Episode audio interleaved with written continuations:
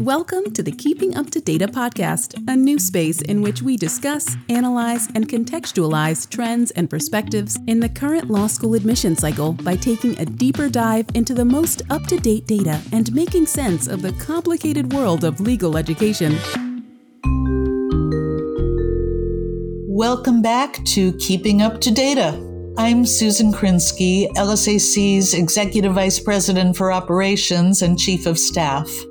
As of late April, we have more than 90% of the applicants and applications we expect to see by the end of this cycle, just over 390,000 applications, about 3.8% fewer than last year at this time.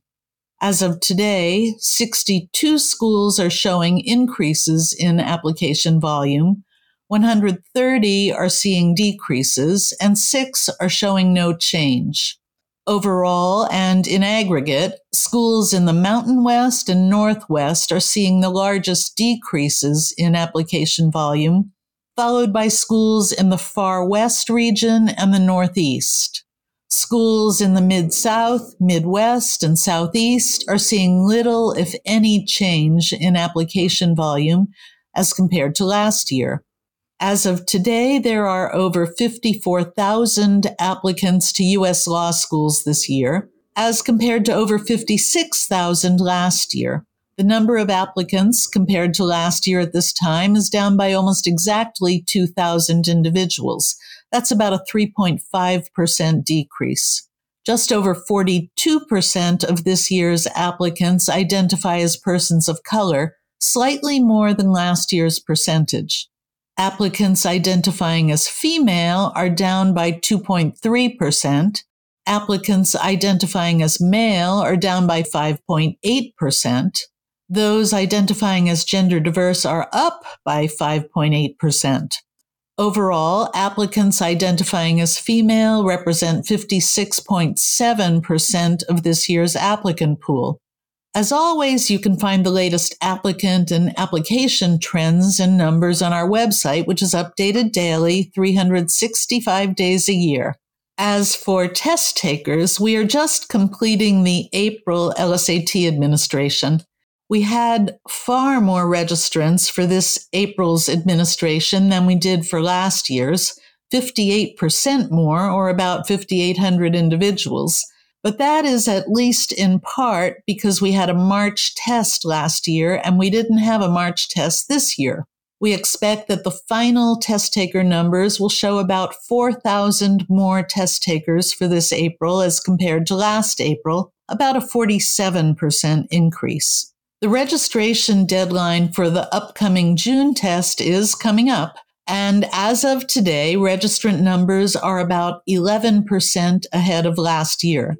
Before I move to our interview on changes in LSAT delivery for the next cycle, I thought I'd mention some data I was looking at recently, and that is the number of applications to reach schools as opposed to what we might call safety schools or match schools. Of course, it all depends how you define these categories, but if we define REACH schools as ones where the applicant's LSAT and GPA are below the school's 25th percentile, or where one of those data points is below the school's 25th percentile and the other is between the school's 25th and 75th percentiles, it looks like there is a smaller percentage of applicants in those groups than in previous years. My takeaway from that data is that some applicants may be discouraged from applying to reach schools or that they don't believe the schools will look at them holistically. We'll continue to review this data, but I'd encourage schools to look at their own REACH data and think about whether to encourage prospective applicants in these categories to apply. And applicants, talk to law school admission offices before you rule yourself out.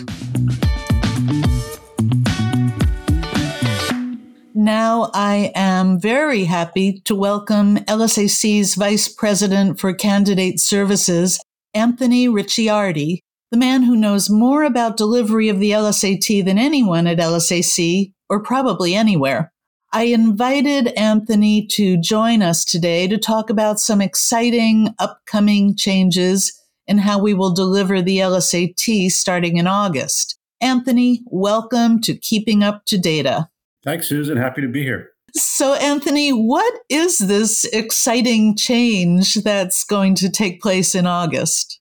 So, in August of 2023, LSAC will be providing dual mode testing to our test takers. This is the concept that test takers can test in a professional testing environment with the equipment provided for them or continue to test remotely during the same administration. Why did LSAC decide to offer in person testing at this time? So, when we went remote back in May of 2020, we thought that was a short term solution, but COVID persisted and it wound up being a longer term solution. The remote test has been widely accepted as a success, but we've heard from a substantial number of test takers that for whatever reason, they would welcome an opportunity to test in a test center. We thought there were enough compelling reasons to search for that solution in which we could offer both formats. And with Prometric, we feel we found that solution. Are there advantages to in person testing? The decision to choose between remote or in person testing is really up to the test taker, and it really matters as to what's important to that particular test taker making that decision. Whatever is more convenient, whatever is the best test taking environment, for that individual, that's what we want to offer and provide to our test takers.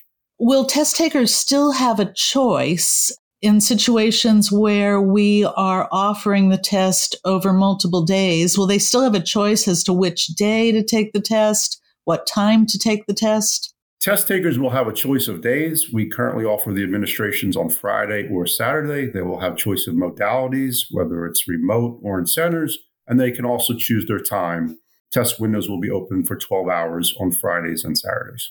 Will the testing centers be like the old testing centers we used before the pandemic? No, they won't. Back in the day, we leveraged universities and hotels and other institutions to deliver the LSAT. In the new world, in the new test centers with Prometric, there'll be professional test centers with equipment provided in a professional environment optimal to taking standardized tests. How can prospective test takers identify the testing center that is closest to them? The easiest way is to Google, and you can see all the Prometric test centers just by Googling uh, what the Prometric test centers are, doing a search that way. But upon registration for the LSAT, which will be done through lsac.org, test takers can use Prometric's Pro Scheduler to search for test centers. Will in person testing be conducted on tablets, similarly to how the digital LSAT was administered immediately before the pandemic? No, all in person testing will be administered on computers provided at the test centers using the LawHub test driver, just like we've been using since May of 2020. Will LSAC continue to provide free loaner devices and hotel reimbursements for test takers who want to test online, that is remotely, but don't have the appropriate equipment or an appropriate place to test? No, LSAC is discontinuing this service.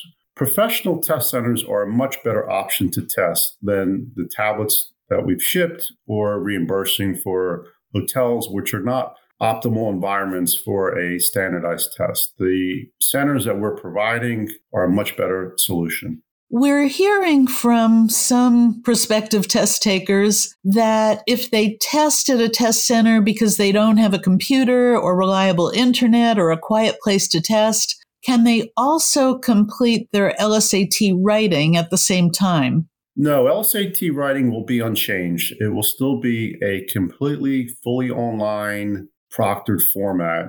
We're going to continue to open the LSAT writing eight days before each administration. It'll be available 24 7, 365 days a year, so you can complete it. And we'll reevaluate that in the year ahead. So we know that the registration deadline for any test is about 45 days before the test. But when will the test taker actually schedule when they're going to take the test? So, in our current world, scheduling opens up 15 days before the administration. We've heard from test takers that they would like more time in order to make provisions as to where they're going to be and get equipment if they need to get equipment. We're moving scheduling much further earlier in the process to 37 days before the administration. So, one week after registration closes, test takers will be able to begin scheduling at that point in time. That's both for in person and remote testing? It is. Both will open at 37 days. Center based testing will have to close at 30 days before the administration so that we can ensure all the equipment is delivered that needs to be delivered. But remote scheduling will continue and have a deadline of three days before the administration.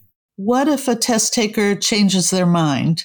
That is, they uh, registered for in person testing 30 or 32 days before the test. And I don't know, a couple of weeks before the test, they decide that they'd really rather take it at home remotely. So test takers can reschedule as often as they like, up to 30 days out.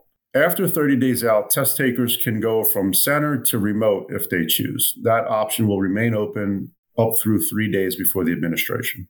But if they wanted to switch in the other direction, they could not. Is that correct? It's correct because we need to make sure we have all the proper equipment at the facilities that need to be there. Anything else you'd like to tell us about dual mode? We're just really excited to offer this to the test takers. We think it's going to be a nice, nice feature. It's the next big change for the LSAT, which has seen several big changes over the last few years. And we think this is really going to be something that test takers appreciate. So we're excited to offer. Thanks so much for being with us today. And uh, I know we all look forward to dual mode in August. Thanks. It was great to be here. To our listeners, thank you for joining us at Keeping Up to Data. We look forward to your joining our next episode when we will continue to take a close look at the data from the current admission cycle. Until next time, stay well. Thank you for joining us. Keeping Up to Data is a production of LSAC. If you want to learn more about the current law school admission cycle and the latest trends and news, visit us at lsac.org.